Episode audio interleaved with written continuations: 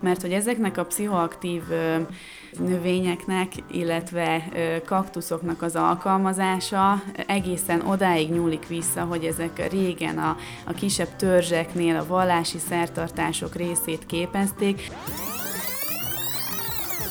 Eddig nem vizsgálták például az elektronikus cigarettáknak a töltetét, amiben szintén megjelentek a CBD tartalmú kannabiszos töltetek, de hogyha megmelegítjük, és már pedig ott van hőmérséklet az e-cigarettában, akkor kiderült, hogy a CBD át tud alakulni THC-vá.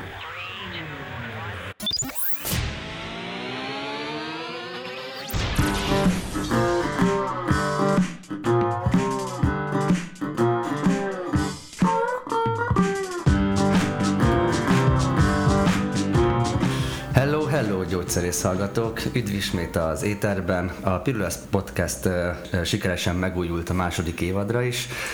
Így most újabb koncepciókkal, újabb tematikával érkezünk, hogy szórakoztatva informáljunk és edukáljunk benneteket. Úgyhogy üdvözöllek benneteket, itt vagyunk két új vendéggel akiket szeretnénk bemutatni, de először is üdvözlöm kollégámat, műsorvezető társamat, dr. Pászjádot a Gyógyszerésztechnológiai és Biofarmácia Intézetből. Üdvözlöm én is a kedves hallgatóságot, örülünk, hogy újra itt lehetünk, és vadonatúj programmal remélem, hogy mindenkinek tetszeni fog ez az évad. Beszélgető társam Lokodi Dávid, a Gyógyszerésztudományi Kar tartalom marketingese. És most Dávid, mutassuk be a vendégeket.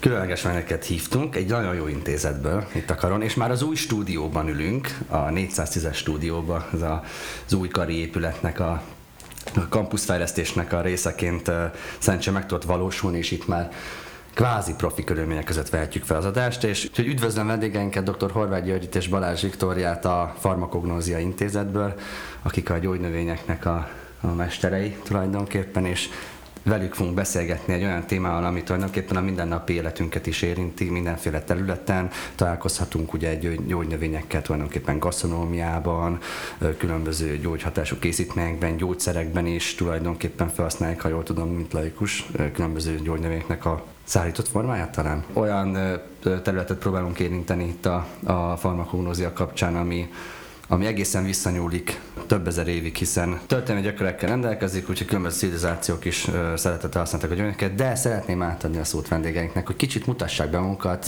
uh, milyen tevékenység zajlik a farmakognózián, tudományos tekintetben akár, vagy milyen szempontból kapcsolnak be a gyógyszerszoktatásba, így egy rövid bemutatkozás keretemből, mert belevágnánk a témákban, mondjatok pár szót magatokról, légy szíves. Sok szeretettel köszöntöm a hallgatóságot, és akkor az elkövetkezendő időben egy kicsit a boszorkány konyhába vezetjük el a hallgatóságot, úgyhogy akkor tartsanak velünk. A farmakognózia intézetben a, nem csak gyógyszerész hallgatókat, hanem orvostan hallgatókat is oktatunk, de elsősorban természetesen, hogy a fő célcsoportunk a előbb említett gyógyszerészek, és három fő kötelező tantárgyat oktatunk, amelyek a gyógynövényekhez kapcsolódnak. Másodéven találkoznak először velünk a hallgatók, akkor farmakobotanikát tanulnak, tehát kicsit megalapozzák a gyógynövényismeretet. Erre épül rá harmadévben a farmakognózia, amikor már kicsit belemegyünk, hogy milyen hatóanyagokat tudnak előállítani a gyógynövények, ezek miért érdekesek esetleg a gyógyszeripar számára, és erre épül rá egy ötödéves tantárgyuk a a fitoterápia, ahol pedig konkrétabban már valós életbeli szituáció keretében, tehát a gyógyszerész beteg kommunikáció kapcsán gyakoroljuk velük, hogy melyik gyógynövények lehetnek jók például stresszkezelésben, emésztésjavításban, kardiovaszkuláris betegségek megelőzésében. És ezen kívül még számos érdekes kurzust, választható kurzusokat kínálunk számunkra. Például ugye nem sokára egy Viki kolléganőm elmesél, meséli, hogy ő kifejezetten a kábítószer növényekkel és halucinogénekkel foglalkozik. Ez egy különösen izgalmas terület ezen a, a gyógynövények esetében. Én magam pedig illólajos növényekkel foglalkozom, és érdekel a naturkozmetikumok és a parfümkészítés területe is. Úgyhogy igazi boszorkánykonyhában dolgozunk. Viki, mondanál pár szót magadról, hogy egy megmutatását követően kérlek. Én is szeretettel köszöntök mindenkit. És valóban, ahogy Györgyi említette, a farmakognózia tantárgy oktatása mellett kábítószernövények, halucinogénekkel kapcsolatos kurzusokkal is találkozhatnak a hallgatók, illetve egzotikus gyógynövényekről szóló kurzust is felvehetnek mind orvostan hallgatók, mind pedig a gyógyszerész hallgatók nálunk. Én is egy kicsit része vagyok így több kutatásnak, ami az intézetünkben zajlik, mézekkel kapcsolatos vizsgálataink vannak. Az illóolaj kutatócsoport tagja vagyok, és emellett még karotinoid analízissel is foglalkozunk. Úgyhogy meglehetősen széles körű, amivel mi foglalkozunk az intézet keretein belül, mind oktatás, mind pedig kutatás tekintetében. Na, köszönjük, elég izgalmasan hangzik, divers a, a paletta, amit ott nálatok meg lehet ismerni, megtanulni lehet. Tehát akkor joggal mondhatjuk, hogy a farmakon az ez a gyógynövények tudománya tulajdonképpen. Mm, igen, ezt is mondhatjuk. Ha nagyon szakszerűen szeretnénk megfogalmazni, akkor a gyógynövény és drogismeret lefedi azokat a gyógynövényeket, amelyeket szárított, elsősorban szárított, feldolgozott formában használnak betegségek megelőzésére, gyógyítására. Tehát azért szeretnénk kihangsúlyozni, hogy itt a drogismeret az nem a illegális kábítószereket jelenti, hanem drognak nevezik a mi területünkön, amikor egy gyógynövényt begyűjtenek, megfelelő körülmények között megszárítanak, abból hatóanyagokat vonnak ki, és azokból készítik a különböző termékeket, tehát ezt nevezzük drognak, Érdek. nem azonos a kábítószerrel. Érdekes, talán lehet, hogy akkor ez a ez a kifejezés létezett előbb, mint a most negatív értelemben használt kifejezés, ugye a, a illegális kábítószerekre vonatkozó drog kifejezés. Ami talán még érdekesebb, de igazából az kiderült most már, ahogy beszéltetek arról, hogy a farmakognózia tulajdonképpen mit jelent, és hogy az oktatásban hogyan vesz részt, tehát hogy a, a, a gyógyszerészetben, mint olyan tulajdonképpen akkor különböző, ha jól értettem, akkor gyógyhatású készítmények, vagy akár rendes gyógyszerekben is felhasználhatóak ezek a, a hatóanyagok, amelyek ezekben a gyógynövényekben megtalálhatóak?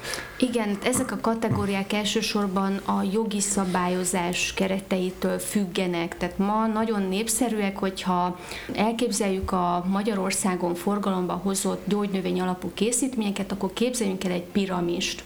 A piramis tetején az igazán jó minőségű gyógyszerek vannak, és a hagyományos növényi gyógyszerek. Természetesen, hogy ezek szigorúbb szabályozáson mennek keresztül, mire mondjuk egy gyógyszertárban forgalmazhatóvá válnak.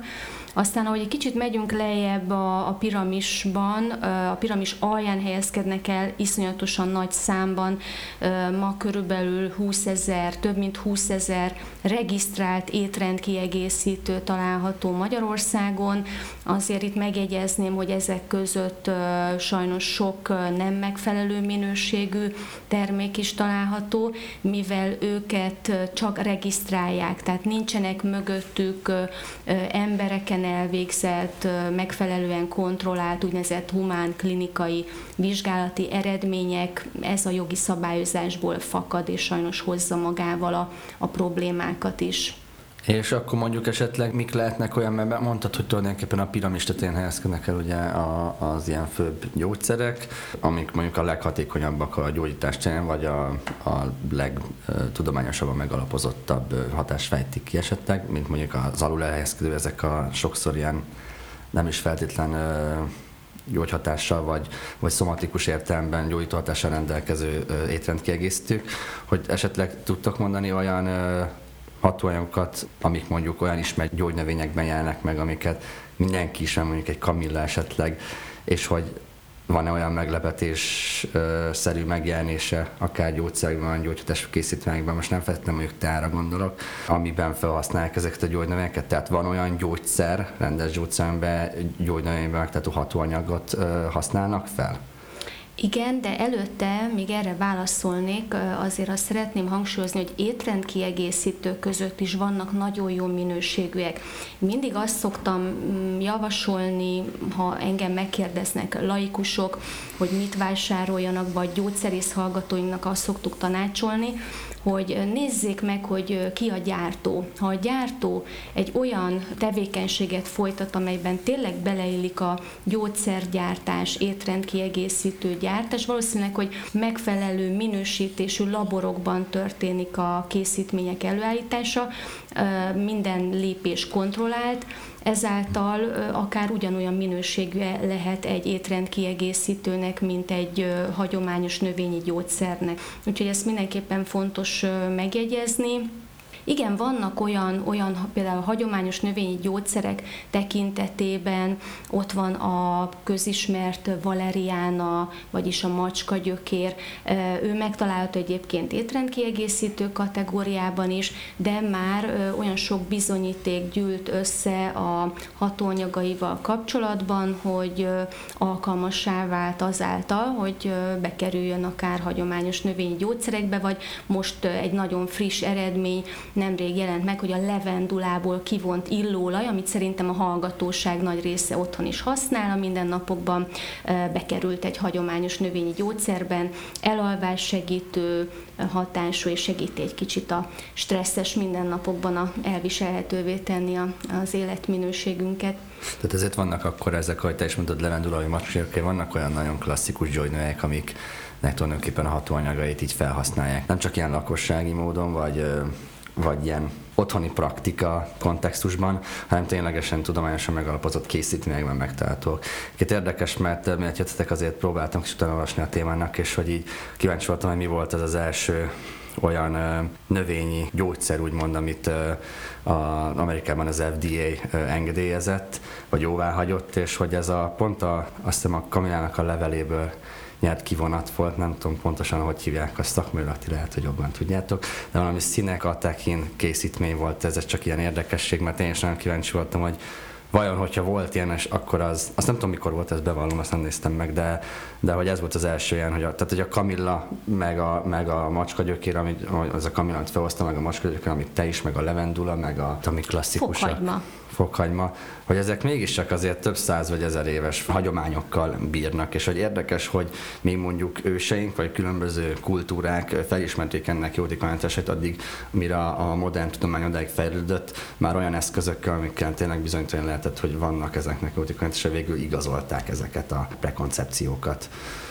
Úgyhogy... Mondok egy érdekes történetet, lehet, hogy megdöbbentő adat lesz, de a világ lakosságának 80%-a ma is gyógynövény alapú termékeket, vagy gyógynövényeket használ a betegségek megelőzésére, mert gondoljunk el, Európában ugye elsősorban fogjuk és bevesszük a tablettát, vagy a kapszulát, vagy alkalmazunk egy gyógynövénykenőcsöt, de mondjuk, hogyha elmegyünk, elutazunk Dél-Amerikába, az Amazonas őserdő fantasztikus flórája van, és, és számtalan gyógynövényt kínál, és ott nincsen kórház, gyógyszertár, ahova mehetnek a vásárlók vagy a betegek, hogyha valami problémájuk van, ott tudják azt, hogy ki kell menni az őserdőbe, melyik növény levelét kell leszedni, és mondjuk, hogyha malária probléma van, akkor azt hogy kell felhasználni.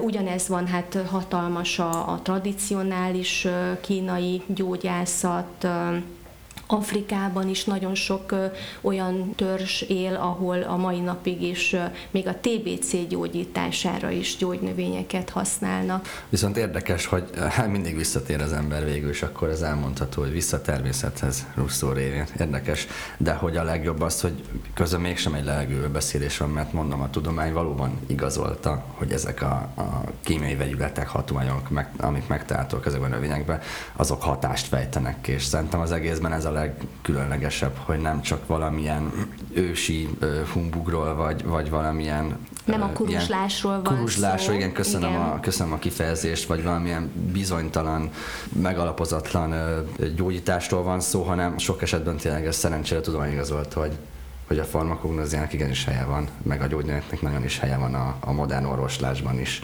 Visszatérve kicsit az előző gondolatmenethez, amelyben ugye Dávid feszegette a, az ősrégi hatóanyagokat, illetve a növény eredetű hatóanyagokat, és kicsit kapcsolódva, de nyilván ezt jó, sokkal jobban tudjátok, hogy én még, még régebbi időkre is visszanyúlnék, amikor mondjuk Hippokratész fehér fűzfának a kérgének a főzetét használta fájdalomcsillapításra, ami ugye a mostani gyógyszert leszeretnénk ebből vezetni, akkor az aspirinthoz fogunk eljutni, tehát elég, elég híres gyógyszer. Aztán nyilván ezt most szintetikusan állítják elő, meg nem is a fűszfának a pontosan nem a szalicilsavat tartalmazza, hanem már az acetilát változatát, de hát ha valahova vissza kell eredeztetni, az mégiscsak egy gyógynövény. Ez az egyik itt, illetve amit a György itt az előbb említett a Dél-Amerika kapcsán, malária, tehát abból is, ugye nem mondtad ki a gyógyszernek a nevét, de az üdítő italokban is gyakran használt kininről van szó, amelyet ugye a, hogy Amerika meghódításával azonnal behoztak Európába is, és aztán mindenütt elterjedt. A nyugati világról beszélünk gyakrabban, de Kínában is rengeteg olyan gyógyszer van, amely például maláriára ott nem a kirint használták, hanem egy másik eh, hatóanyagot, vagy másik növényt. Igazából az, ami most eh, kapható a gyógyszertárakban, vagy, vagy a drogériákban, étrendkiegészítő készítményként, ezeket egyáltalán nem szabad lenézni vagy leminősíteni. Valóban az a fontos, én is úgy gondolom, ahogy itt György is mondja, hogy még nézzük meg, hogy melyik gyártó áll mögötte. Sok gyógyszergyár is egyébként gyárt saját maga is étrendkiegészítő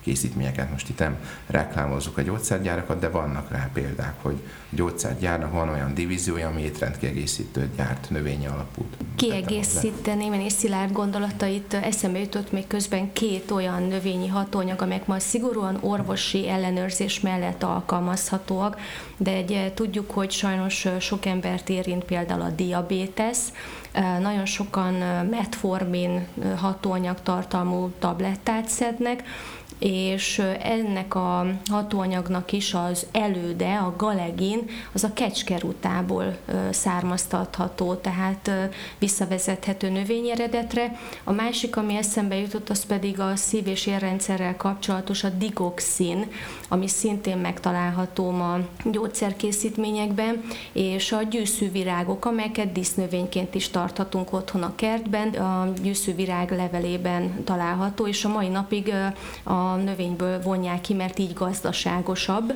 Ez nem azt jelenti, hogy otthon most akkor ki kell menni és teját főzni a mm, gyűszűvirág leveléből, ezt azért szeretném kihangsúlyozni, hogy nagyon fontos az, hogy erős hatású növényi hatóanyagok is vannak, és ezeket csak tabletta formájában és orvosi szakfelügyelet mellett szabad csak alkalmazni, de ezek is mind-mind a gyógynövényeink szolgáltatták ezeket a hatóanyagokat. Rendkívül érdekes egyébként, köszönjük, hogy kiegészítette, csak az eszembe jutott így a történelmi ívet, ahogy így megszólaltál.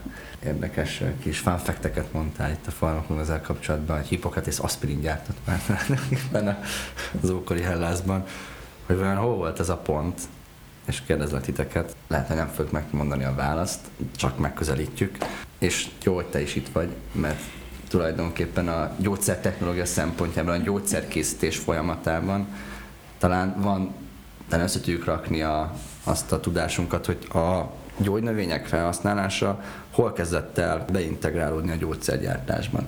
Mikor kezdték el bizonyos hatóanyagokat tartani gyógynövényeket különböző gyógyszerek elkészítésében felhasználni? Ha engem kérdezel, mint, mint gyógyszertechnológust, akkor én az, azt gondolom, hogy már, már a legelején, tehát már az ókorban elkezdődött hogyha mondjuk a gyógynövényeket nem csak kizárólag úgy képzeled el, hogy belsőlegesen használt főzetek, forrázatok, hanem külsőlegesen is alkalmazottak, akkor már, már külsőlegesen már, ahogy említettem, már Hippokratész is alkalmazta ezeket. Tehát, hogyha a, a, akkor is voltak gyógyszerek, igaz, nem úgy néztek ki, most, de de azok is gyógyszernek tekinthetők, meg most már ugye jogi szövegek szabályozzák, hogy mit hívhatunk gyógyszernek, de de ez a gyógyszerkészítésben már a kezdetektől fogva jelen vannak a gyógynövények, sőt, más nem is volt jelen kezdetben, csak a gyógynövények. Jó, értem, de én mondjuk a, a modern, modern gyógyszergyártásra gondoltam. Például most volt egy csúnya megfázásom, két hétig nem beteg voltam, és kalobált itt fel az orvosom, ami tudtam egy gyógynövény alapú ö, belső oldat. Oldat? Kérdezem.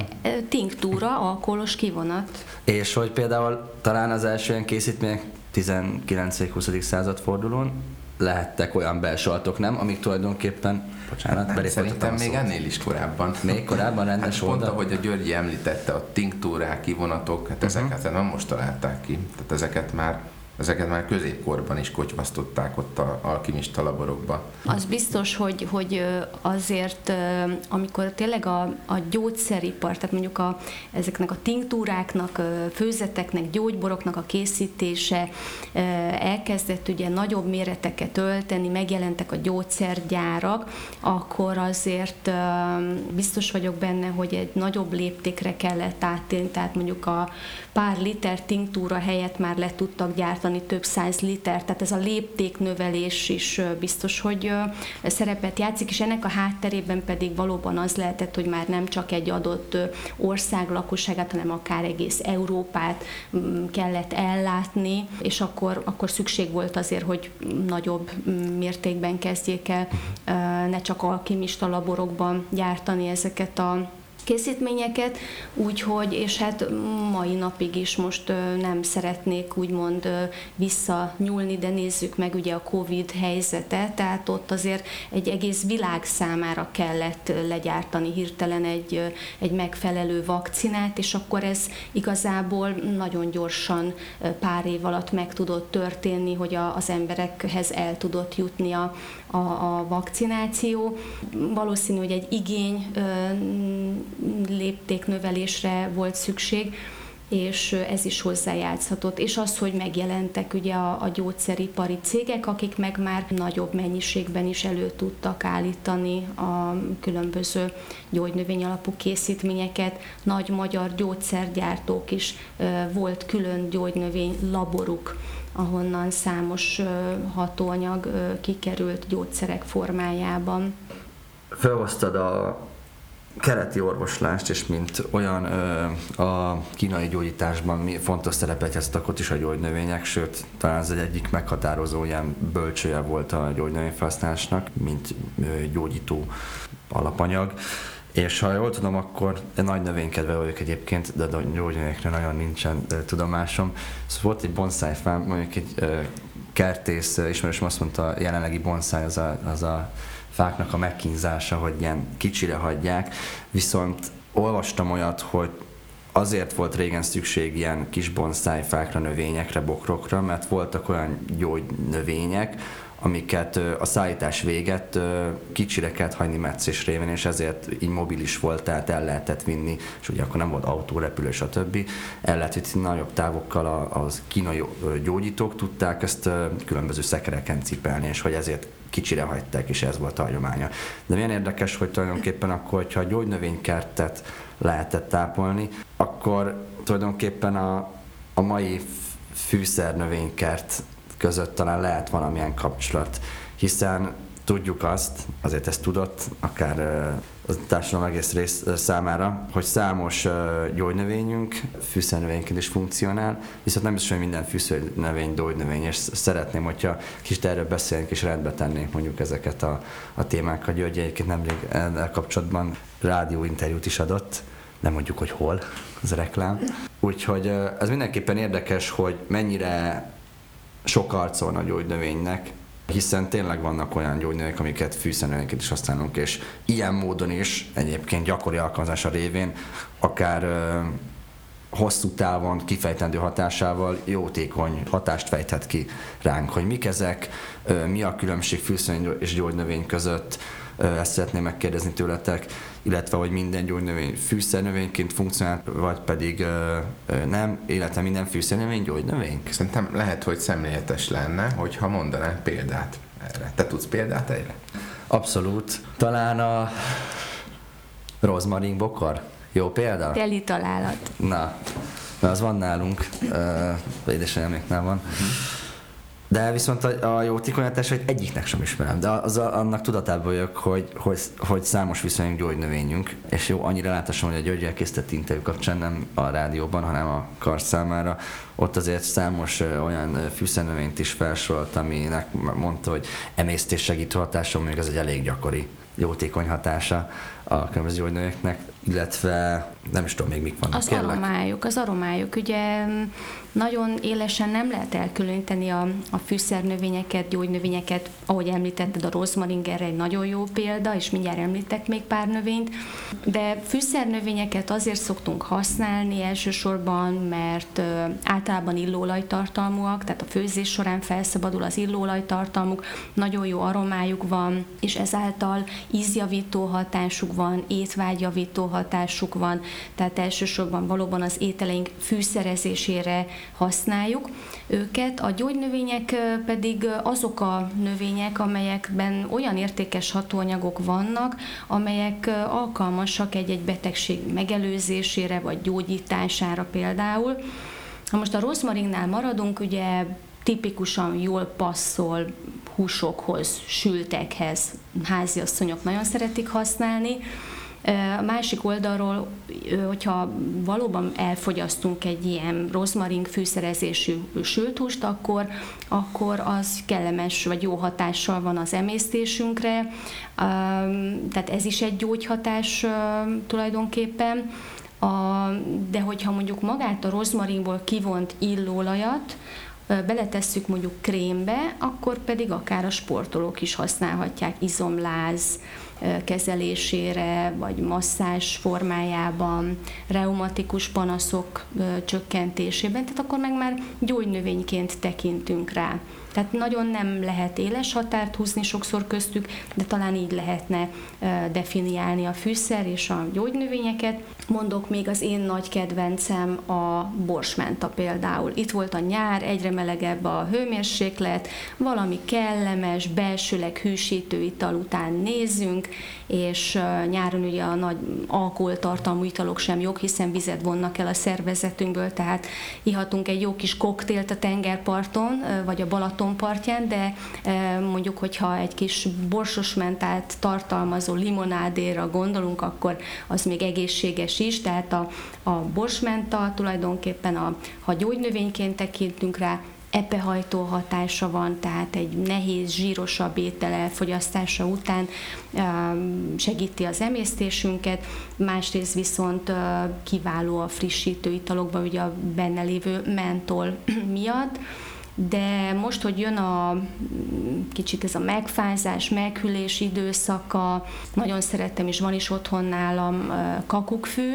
A kakukkfüvet is fűszernövényként is szintén sültekhez használhatjuk például, csirkemel, csirkecombot kiválóan lehet vele fűszerezni, valaki a pizzájára is ugye tesz, másrészt viszont egy kiváló fertőtlenítő hatású, mondjuk, hogyha teja formájában fogyasztjuk még egy kis jó minőségű mézzel, akkor a torokgyulladástól kezdve bronhitis kezelésére is, kiegészítő kezelésére is használható. Itt azért fordulnék Vikihez is, mert Vikinek nagyon jó tapasztalatai vannak a mikrobiológia laboratóriumban, a kakuk fűillóolajjal kapcsolatban. Viki, össze tudnád egy picit foglalni az eredményeinket, és hogy mit tapasztaltunk?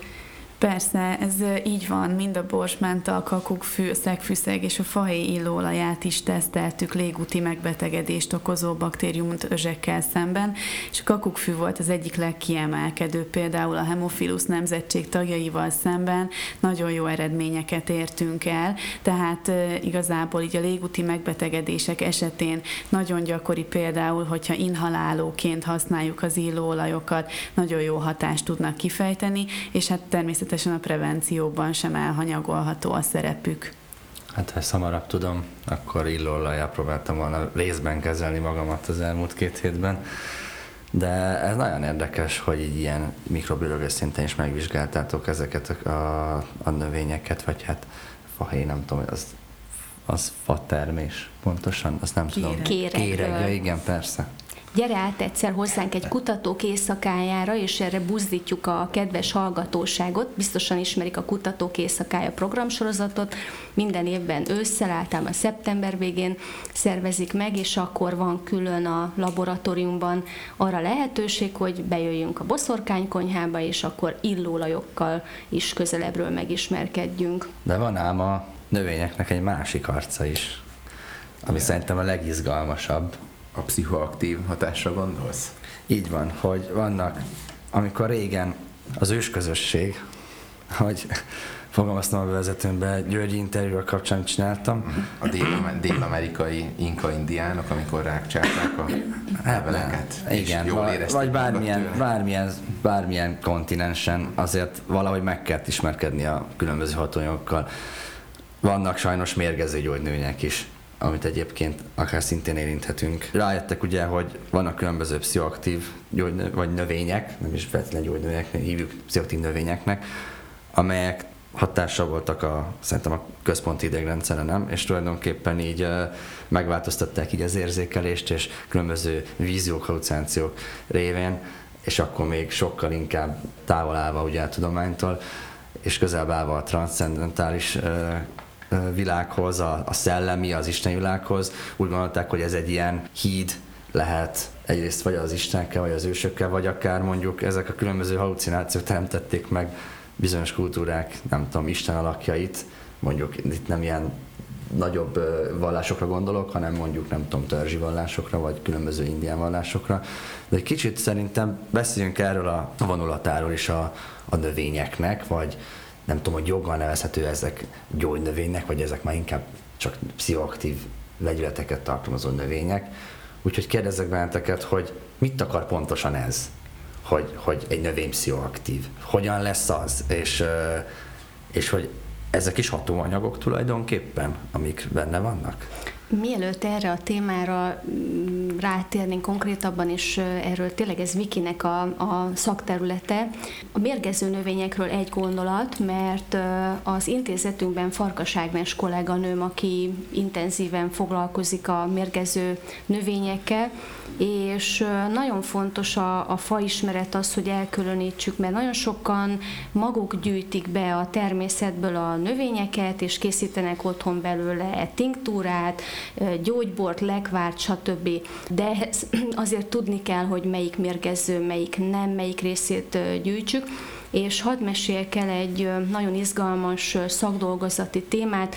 Ágnes kolléganőm egy gyógyszerész hallgatóval felmérték a pécsi óvodák és bölcsödék környékén és a bölcsödékben található növényeket, és megdöbbentő volt számunkra is az eredmény, hogy mennyi mérgező növény veszi körbe a kicsiket, és ugye ők kíváncsiak, látnak egy fekete színű bogyót, akkor azt ők meg is kóstolják. És akkor egy-két növényt felsorolni, például ők is találtak, hogy a homokozó mellett ott nőtt a ricinus, aminek már egy magja is egy kisgyerekre akár halálos mérgezést jelenthet. Olyan... De az hajnevesztő közben, nem? A ricinus olaj, az igen. Vagy például is fog szeretik, a, ami ugye a közismert sövény, és ez a fagyal, most annak a termése is a mérgező, vagy mondjuk a tiszafa, amiből még a, egyszer a, a, egy, egy országos hír is lett az Országos Gyógyszerészeti Intézet honlapján, hogy valaki valaki az interneten azt javasolta, hogy tessék a tiszafából köhögés csillapító teját készíteni. Most mondom el a kedves hallgatóságnak, hogy ez nem egy jó gyakorlat, mérgező, kivéve van ez a piros színű magköpenye, amit télen a madarak is szeretnek elfogyasztani, de minden más része mérgező hatóanyagot, a taxolt tartalmazza, amelyet egyébként ma szintén orvosi felügyelettel és rákterápiában használnak használnak fel. Hú, ez nagyon Úgyhogy figyeljünk oda, és még figyeljünk arra is, hogy, hogy a gyerekeink környezetében, meg amikor kert építésbe vágunk bele, hogy milyen növényeket ültetünk. Igen, mert édesapáméknál is van tiszafa, és olyan jól néz ki a terméssel, nincs iklandó, az a piros bogyója van, nem, ugye? De ez, meg, ez nagyon érdekes, amit mondtál, hogy tehát a mennyiségtől függ, hogy azt mondtad, hogy tulajdonképpen a termés a tisztafának az mérgező, de hogy felügyelt körülmények között rák kezelésben használják fel a hatóanyagát? Sok minden a koncentrációtól, a mennyiség kis adagban gyógyszer, nagy adagban már méreg lehet. Hihetetlen. Kapcsolódva a Györgyi gondolatmenetéhez, ugye amit növények kapcsán elmondott, hogy vannak mérgező, meg kevés, nem mindegy, hogy milyen növényi részt ö, fogunk feldolgozni, ugyanez érvényes a gombákra is egyébként, ott is rengetegen járják az erdőket és szedik a gombát, és anélkül főzik meg, vagy készítik el otthon, hogy mondjuk egy gombaszakértőnek megmutatnák. Ugye egyébként a piacokon általában mindig van egy gombaszakértő, és ebben Vásár szerintem is. vásárokon, de szerintem ebben azért viszonylag sokan hát, megbetegedhet. Meg ami nálunk a meccsekben veszélyes, hát a, a nagyon gyakori ugye nálunk itt a meccsekben a medvehagyma, és ugye van a gyöngyvirág, ha jól tudom, amivel keverendő eléggé a medvehagyma, és hogy erre például ez veszélyes lehet, hogy medvanyma között megújult gyöngy, gyöngyvirágot, össze gyöngyhagyma, gyöngyvirágot, olyan Igen, is van. Szerencsére az a, az a jó abba, de ebben javítsatok ki, hogy az nem egyforma a, a, a ciklusuk, tehát a gyöngyvirág az egy kicsit később virágzik, mint a medvehagyma, tehát a medvehagymát előbb lehet leszedni, és aztán a gyöngyvirágot, de ha valaki éppen abban a kis átfedéses egy hétben megy ki, akkor annak oda kell figyelni, hogy mit visz haza és akkor szagoljuk meg, mert a gyöngyvirágnak ugye levelének nincs illata, de a medvehagymának jól ismerjük ezt a hagyma illatát. Vagy mint a párducgarúca, az is van mecsekben, nem? Annak pedig pont pszichoaktív hatása van. Igen, de most talán ne adjunk ötleteket a hallgatóknak, meg egyébként... Az a fehérpetyes pillanat, ezekkel az emlékszem bioszba. Igen, az a probléma, hogy sokszor egy picit elfogyaszt valaki, lehet, hogy halucinogén hatást tapasztal, de már egy, még egy kicsit hozzátesz, és az meg már mérgező lehet. Tehát, hogy nagyon kicsi a különbség itt a, a halucinogén hatás és a mérgező hatás között, és, és hát nagyon kellemetlen lehet a hatása. Erről biztos Viki is majd mond pár gondolatot, hogy a, amikor kipróbálnak például fiatalok egy, egy illegális szert, és akkor nem mindenkire ugyanolyan hatású. Ez is nagyon függ attól például, hogy kinek milyen a testsúlya, mekkora a testsúlya, éppen milyen pszichés állapotban van. Mert valakinél ez egy mm, nagyon jó hatású lesz, kicsit felpörgeti, jól érzi magát, mindenféle gátlás levetköz, de valaki pedig lehet, hogy a toxikológián fog kikötni, és gyomormosás vár rá, vagy rosszabb esetben hát, esetleg életveszélyes állapotba kerül. De akkor evezzünk át a pszichoaktív anyagok világába. Szóval igen, nagyon nagy a tárháza a pszichoaktív növényeknek, gombáknak is egyaránt. Itt nyilván azért Dél-Amerika területétől kezdve ilyen egzotikusabb helyekre is kell gondolni, de majd fogok említeni egy olyan gombát, ami Európában őshonos. Ugye pszichoaktívnak nevezzük azokat a növényeket, gombákat, amelyek valamilyen szinten képesek a, a központi idegrendszert működését befolyásolni, de ez a, a pszichoaktív szer kategória, ez azért egy jóval nagyobb kategória, és, és sok minden ide tartozik, hiszen, hiszen ha arra gondolunk, hogy a központi idegrendszer befolyásolására képes hatóanyagok is ide tartoznak, mint nyugtatók, altatók, szorongás csökkentőszerek, aztán mindenféle ilyen antipszichotikus hatású szer, tehát ez egy nagy csoportot foglal magába a pszichoaktív szereknek a, a kategóriája, de természetesen ide tartoznak azok az esetleg halucinogén növények, amelyek ilyen módon képesek az idegrendszeri, központi idegrendszer működésébe beleszólni. Itt ugye növények mellett gombákat is meg kell említenünk, hiszen nagyon sok pszichoaktív gomba van számon tartva, és hát természetesen ezeknek a használata, alkalmazása, termesztése az illegális, és nem, nem legalábbis nagyon sok területen nem működhet, de például érdekességként a meszkalin kaktusz lehet, hogy egy ismertebb kaktusz, ez egy gömbkaktusz, és például Amerikának vannak olyan területei, ahol ezek a bizonyos indián törzsek élnek még, ahol viszont legális, legalizálták ennek a kaktusznak az alkalmazását a vallási szertartásokban.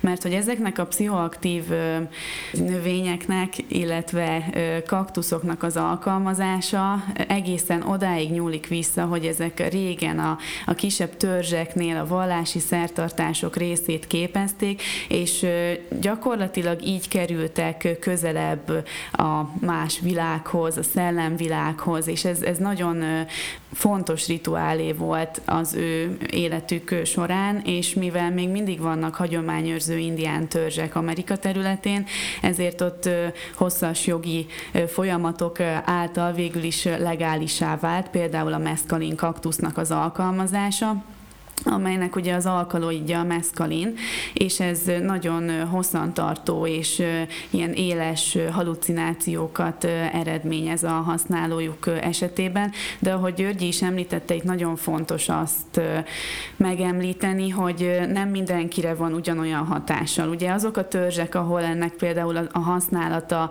gyakorlatilag folyamatos volt, ott, ott nyilván azért egy ilyen hozzászokás is megtörténik a, használók között, és, és azok a fizikai tünetek azért valamennyire enyhülnek, mint például a hányás, hányinger, szédülés, hasmenés, ezek a, ezek a sokkal inkább kellemetlen tünetek, amik társulnak még a halucinációknak a kialakulásához. Hát meg azokban az indián biztos volt egy ilyen, van ez a kifejezés, hogy tripsitter, ezt ilyen uh, szélékus közegben szokták alkalmazni általában. Itt csúszottá volt most a magyar közéletben is egy ilyen példa, hogy uh, rossz körülmények között a ayahuasca uh-huh. rituálén vettek részt, ami egyébként normális körülmények között egyhetes felkészítés előz meg testi-lelki állapot felmérés, stb. stb. stb. És hogyha valaki ezt monetizáló, tehát pénzhajász motivációk mentén, de nem kellő szaktudással és felkészítéssel csinálja, akkor olyan baj lehet, hogy egyik híres magyar közéleti személy mesztelenül az erdőbe futott, és bokáját tört, és úgy rá a szőlőben, és kiderült, hogy egy ilyen rituálon vett részt, és nem feltétlenül maga a rituáléval van baj, hanem a autentikus közegben, Dél-Amerikában, aztán ennek van egy ilyen turisztikai jellege is, hogy vannak, akik tényleg ezt befizetik, vagy elmennek, és akkor egy ilyen hosszú procedúrán ők ezt meg, de hogy ez, ennek nagyon, ahogy a taxolnál ö, mondtuk, hogy ellenőrzött és, és professzionális körülmények között kell az ilyen rituálékon részt venni. Gondolom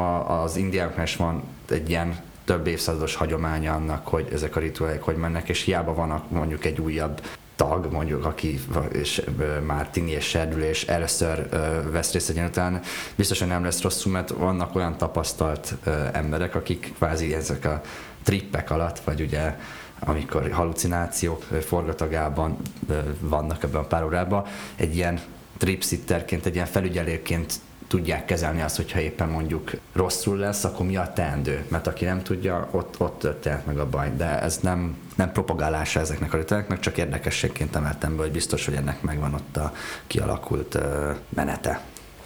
Ezt meg tudom én is erősíteni, tehát tényleg, ha valaki befizet egy ilyen utazásra Dél-Amerikába, akkor tényleg ott csak olyan helyre érdemes menni, ahol akár ott a helyi sámán az, aki felkészíti valóban. Nekem is van egy ismerősöm, aki nemrég részt vett egy ilyen túrán, és Hú, de ott min, minden, minden kontrollálás alatt volt. Tehát itt azért ne próbálkozzunk meg otthon ilyen körülmények között.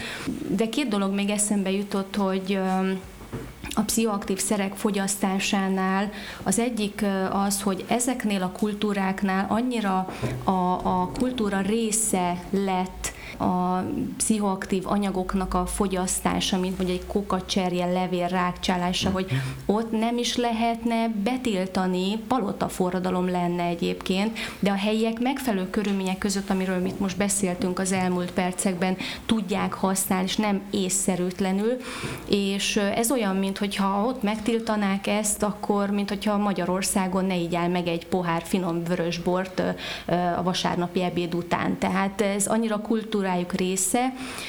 A másik példa, ami eszembe jutott, ott van Afrika is, például ott pedig a kat cserje levelét rákcsálják, de ezt is megfelelően tudják ők ezt azért kezelni, éjségérzetet csökken, és a fizikai teljesítő képességük növekszik. Tehát ők reggeltől estig dolgoznak. Dolgoznak azért, hogy az európai embereknek legyen, nem tudom, kávé például, a, a reggel tudjanak egy ká, csésze kávét inni, inni, és, és ehhez kemény fizikai erőlétre van szükség. Tehát itt, itt mindig az is a kérdés, hogy mi a cél, miért fogyasztják az emberek ezeket a pszichoaktív anyagokat. Igen, sokszor más a, a közösségbeli indítatás ezeknek a, a, a, a különböző ö, pszichoaktív szereknek, növényeknek a szerintem, mert teljesen más az, hogy mi élvezeti cikként fogyasztjuk, mert hogy így nyugati, nem mondom a nyugati, de végig egész világon, és teljesen más, hogy hogy ennek tényleg hagyománya van, és vagy amit te mondtál, hogy és ez korábbi adásban is előkerült, hogy kokacsejt is azért rágtak. Béla kollégánk mesélt erről, hogy tulajdonképpen a hosszú utakat a, a magas magaslatokon, a hegyekben a magas nyomás miatt bírják, hogy egyik faluban a másikba átérjenek ezek a hegyi közösségek. Hogyha már így Afrika és az élénkítő Igen? hatás, akkor eszembe jutott egy másik pszichoaktív növény, amit ott szintén az élénkítő hatása miatt alkalmaznak, ez az ibogabokor. Annak a gyökere tartalmazza az ibogaint, és ez az, ami ugye egy nagyon egy élénkítő hatással bír, és a fáradtságérzés csökkenése miatt alkalmazzák. És ez azért érdekes, érdekes, legalábbis szerintem, mert hogy kiderült ezzel, erről az ibogainról, hogy az ígéretesnek bizonyul elvonó kurákon ennek az alkalmazása, és akik alkohol elvonó kurán, vagy, vagy például a heroin függők, akiknek ugye nagyon nehéz lejönni a, a szerről bizonyos idő után, hogyha ezt alkalmazzák, és ibogain segítségével próbálják őket lehozni, akkor az nagyobb sikereket ér el el. Úgyhogy ez is egy érdekes dolog, hogy Afrikában ezt ugye élénkítőként használják, a fáradtságérzet csökkenése miatt, emellett Európában pedig az elvonó kurákon alkalmazzák hatékonyan. Az egyébként érdekes, mert az ibogainnal kapcsolatban volt egy vicces sztori Amerikában, ezt annyira nem ismert, csak Egyébként azért is próbáltam meg így, akkor magamnak szedtem össze, hogy milyen, milyen pszichoaktív növényekről szeretnénk majd beszélni, akkor az iboga bokort mindenképp beemeltem az ibogai miatt, mert az egy kedvenc újságíró már meghalt szegény, de a, a Gonzó újságírás atya, a Hunter S. Thompson egyszer így járatott le egy amerikai politikust, akiről egy ilyen plegyka terengett, hogy ibogaint használt, ilyen törzsi körülmények között, és tulajdonképpen az egész kampányát ezzel elkaszálta, úgyhogy ez egy vicces dolog volt, azért is akartam beemelni. Ezekben a növényekben ugye vannak pszichoaktív hatóanyagok, hogy úgy most például beemeltél egyet, hogy az ibogabokorban ez az ibogainnak nevezett hatóanyag van. De hogy milyen ismertebb hatóanyagok vannak még meg, hogy ezek hogyan alkalmazhatóak? Azt tudom, hogy a meszkalin kaktusz esetében, ugye a meszkalin az, ami a pszichoaktív hatásért felelős, viszont emellett nagyon jó antibakteriális hatású kivonatokat lehet készíteni még ebből a gömbkaktuszból. Mm, egy kicsit mm, kapcsolódva talán a területhez is, de eszembe jutott, hogy azért ma szintén sláger termék és sláger növény lett ugye a kannabisz. Erről azért mindenképpen fontos említést tennünk, mert Magyarországon is egyre inkább növekszik a kender tartalmú készítményeknek a száma, a kozmetikumokban a kender termésből kisajtolt zsírosolaj, az nagyon jó bőrápoló tulajdonságú, bátran használhatjuk, semmilyen halucinogén hatást nem fogunk magunkon tapasztalni.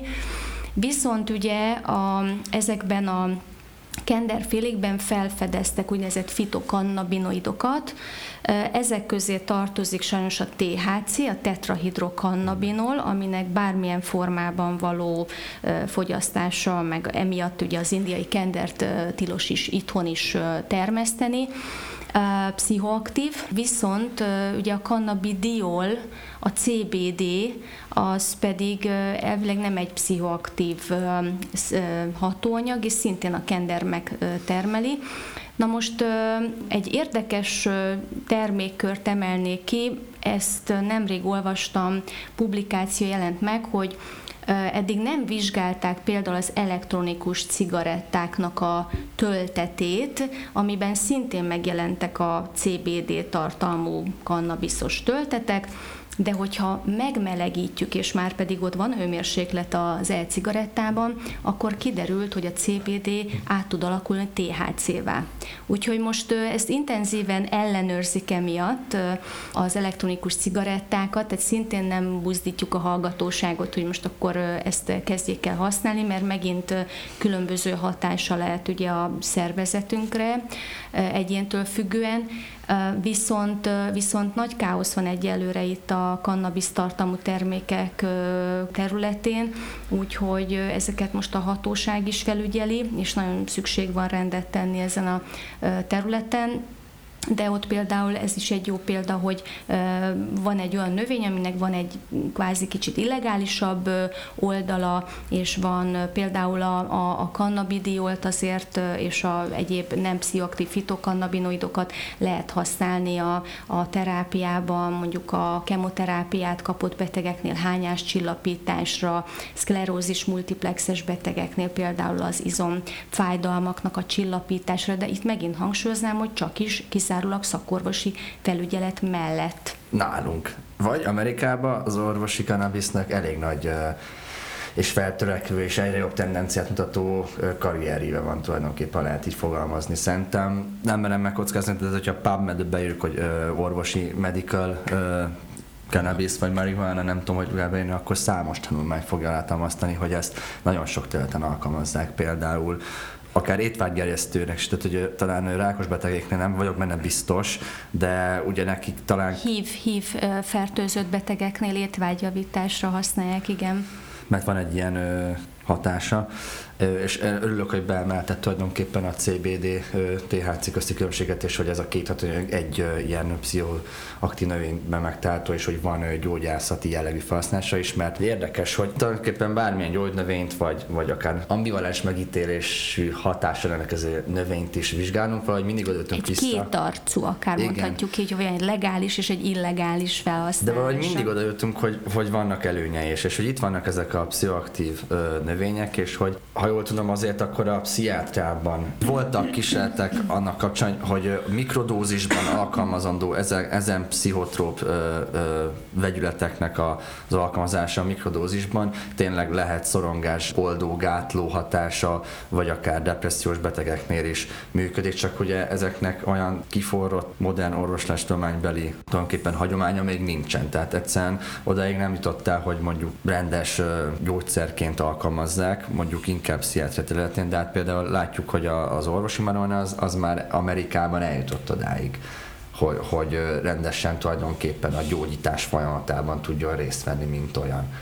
Nagyon fontos az, hogy mi a célunk, tehát ezeknek a, akár a pszichoaktív anyagokat megnézzük, vagy a növények által termelt egyéb hatóanyagokat, tehát milyen célra szeretnénk használni, kinek adjuk, tehát korcsoportba van-e egyéb együtt járó betegség, egy magas vérnyomása, aszma, epilepsia, tehát itt nagyon sok tényező van, amit, amit figyelembe kell venni, és tehát itt tényleg észnél kell lenni. Hiába, hogy valami természetes, mert most végig növényekről beszéltünk, de ami természetes, azt ne felejtsük el, hogy nem ártalmatlan. Felhoztuk rá a mérgező hatóanyagokat, vagy azokat a növények által termelt hatóanyagokat, és akkor még a morfint se, a mákot sem említettük, hogy, hogy amit ma szigorúan gyógyszerekben és szakorvosi felügyelet mellett szabad használni, és nem fogunk otthon már, jó, van, aki mágteját főz, de vállalja a következményeit.